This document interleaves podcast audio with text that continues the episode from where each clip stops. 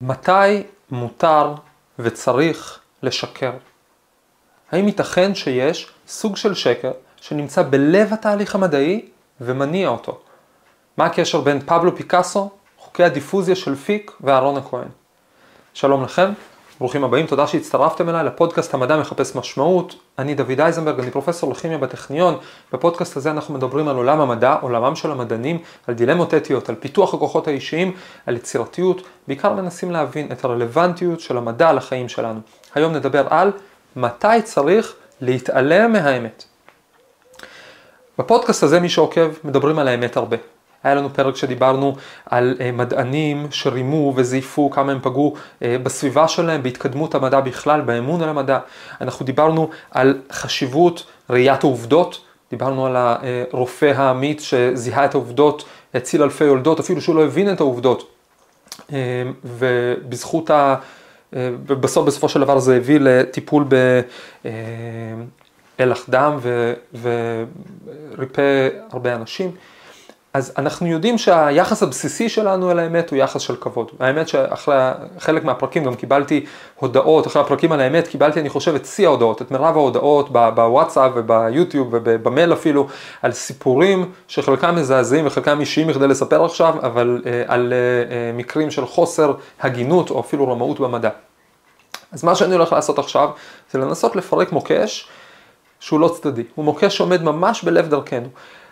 להבין מתי ואיך ייתכן שבמדע מותר לפעמים לשקר, ולא סתם, מותר להתעלם מעובדות שלא מתאימות לנו לתיאוריה, ובמובן מסוים זו ממש הדרך הנכונה למדע טוב.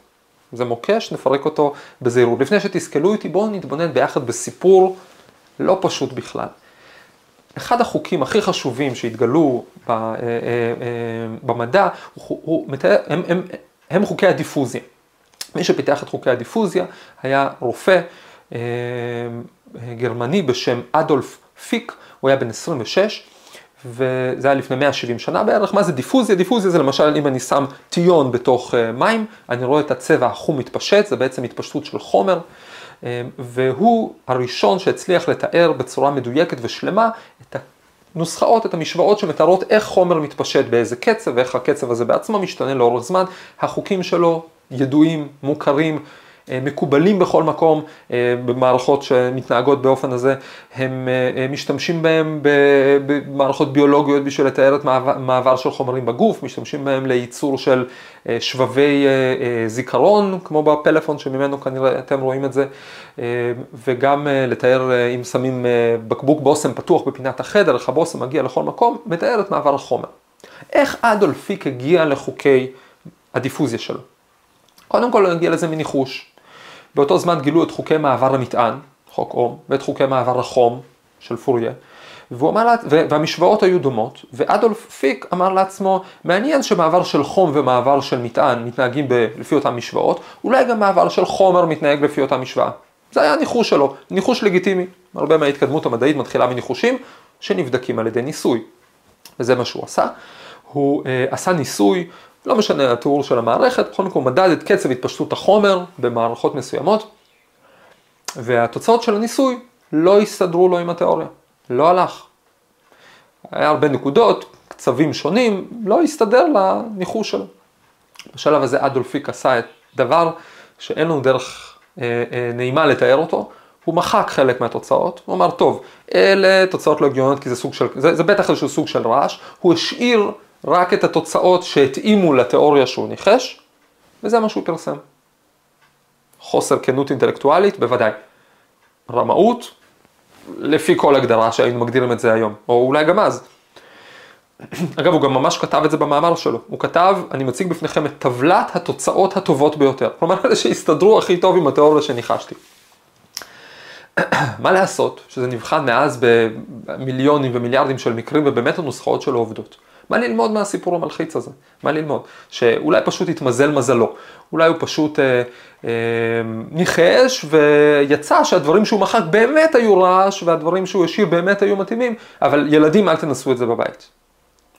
אני חושב שיש פה מסר הרבה יותר עמוק. בעצם המסר העמוק הוא שיש פה משהו על התקדמות המדע באופן כללי. אני רוצה לספר סיפור אישי.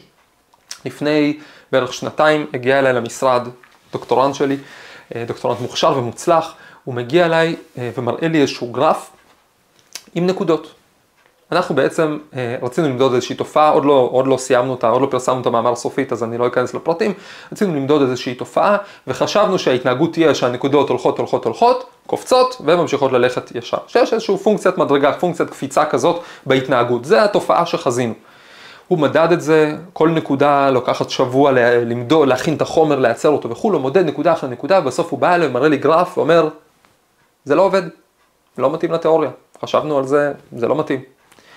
אני מסתכל על הנקודות האלה, לא מרים ידיים, מסתכל ככה, מסתכל ככה, אני אומר לו, אתה יודע, אני מקצר קצת את הסיפור, אבל נראה לי שהם בכל זאת שם. הוא אומר לי, איפה? אין, אין, איפה אתה רואה פה מדרגה, סתם נקודות כזה. אני אומר לו, לא יודע. אולי אם תמדוד עוד פה, תמדוד עוד שם, אולי נראה את זה אז. עכשיו, בשלב הזה כבר נמדדו הרבה נקודות, ורואים שלא רואים את התופעה. ואני רואה אותו מסתכל עליה, ואני רואה חשש מסוים מתגנב לעיניים שלו, שהמנחה שלו מנסה, איך לומר, אה, לא להגיד אמת על התוצאות. הוא אומר, אבל הוא דוקטורנט מוכשר וגם אמיץ, והוא אומר, דוד, אתה משלה את עצמך, זה לא פה. אין את התופעה בנקודות האלה. בכל מקרה אני הצלחתי לשכנע אותו למדוד עוד. הוא הלך, עשה עוד מדידות, בתנאים אחרים, עשה כל מיני דברים. אז תקציר הסיפור זה שבסוף זה הצליח. בסוף הסתבר שבאמת באותן נקודות הייתה התופעה, רק שיצא שהסתכלנו על ההתחלה שלה והיה צריך ללמוד עוד, עוד, עוד ב, ב, ב, לאורך כל התחום וכו'. עכשיו, איך זה קרה? אני לא נביא, אני לא יודע, לא, לא ידעתי בוודאות שזה שם. הייתה לי נקודה מסוימת של אמונה, נקודה מסוימת של אמונה שבתוך הרעש הזה מסתתר משהו אמיתי. הרבה פעמים אני אומר לסטודנטים שלי והם יעידו שאני טועה, טעיתי, בואו נוותר על זה, בואו נחשוב על משהו אחר, על הסבר אחר, תוכנית אחרת, היפותזה אחרת, אבל לפעמים עבודת המדען, העבודה שלי כמדען, כמנחה, היא לחפש דרך דווקא להתעלם מהפרטים. דווקא אה, להתעלם מהרעש, כדי לנסות לזהות את המגמה, כדי לנסות לראות את המהות. בעצם ל- ל- להגיד, זה אמיתי מה שאני רואה, הנקודות האלה הן שם. אבל יכול להיות שהם שם בגלל איזושהי תופעה אחרת, יכול להיות שהם שגיאות מדידה, רעשים אקראיים, ובתוך הרעש הזה מסתתר משהו אמיתי. איך יודעים? איך יודעים מה הרעש ומה מהות, מה, מה סיגנל ומה בלאגן? אין לזה נוסחה מושלמת, אבל צריך לדעת לעבור בין מצבים. בין מצב שאתה מסתכל על העובדות ולא מוכן שיספרו לך שום סיפור, לבין מצב שאתה מסתכל על העובדות ואתה אומר, האם מסתתר פה איזשהו סיפור? ואם חלק לא מסתדר לך, להזיז אותו הצידה. עד שזה ייבדק יותר לעומק כמובן, לא להזיז הצידה ולגמור עניין, אלא ללכת לבדוק יותר לעומק.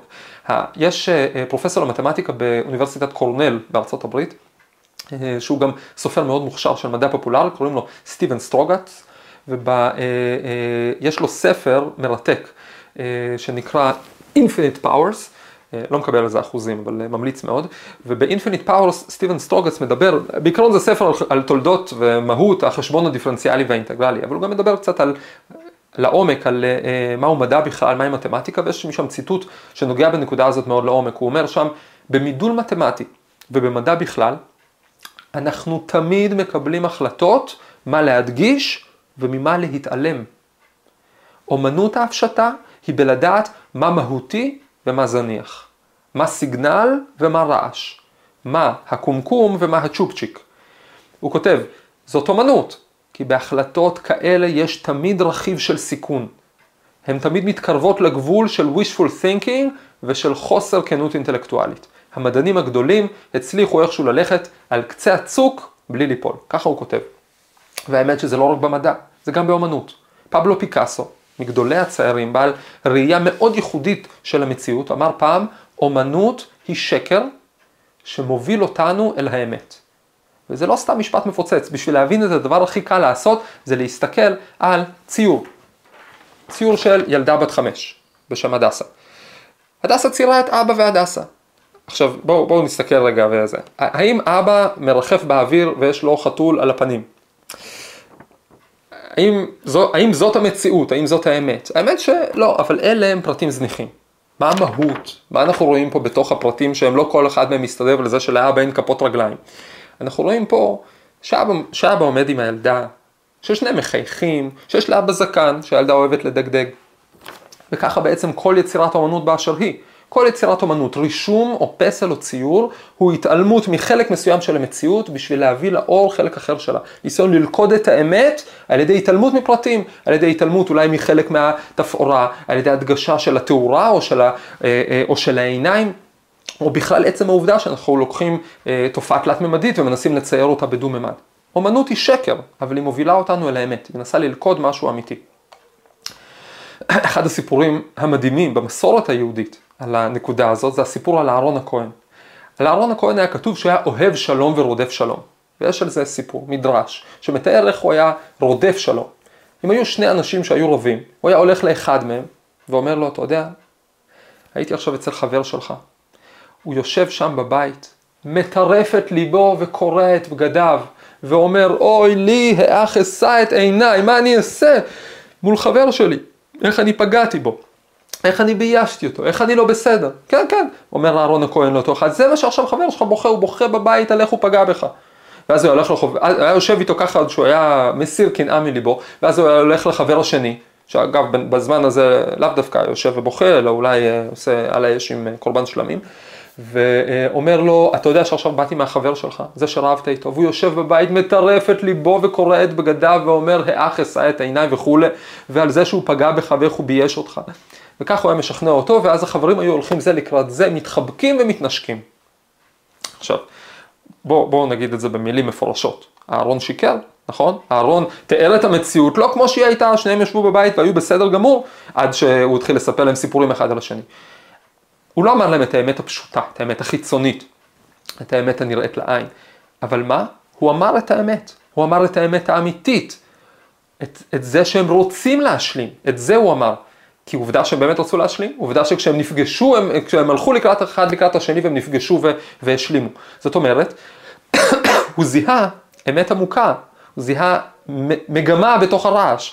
הוא בעצם אה, אה, עיקם תוצאות ניסיון, תצפיות ניסיוניות רחמנא ליצלן, ובזכות זה הוא זיהה את האמת, הוא זיהה את התופעה האמיתית שנמצאת מתחת לפני השטח. עכשיו, את זה אני מאחל לכולנו. אני מאחל לכולנו לראות את האמת האמיתית אחד על השני, לראות את האחדות שלנו, לראות את האהבה שלנו אחד לשני, לראות שאפילו אה, למרות גילויים חיצוניים שיכולים לא להיראות כמו אהבה, בפנים הגילויים האלה הם רק חיצוניים, וגם זה אולי יעזור לנו ליהנות מציורים של ילדים בני חמש, אפילו שבציורים האלה אתה נראה כמו אוריגמי של עגור. בהצלחה.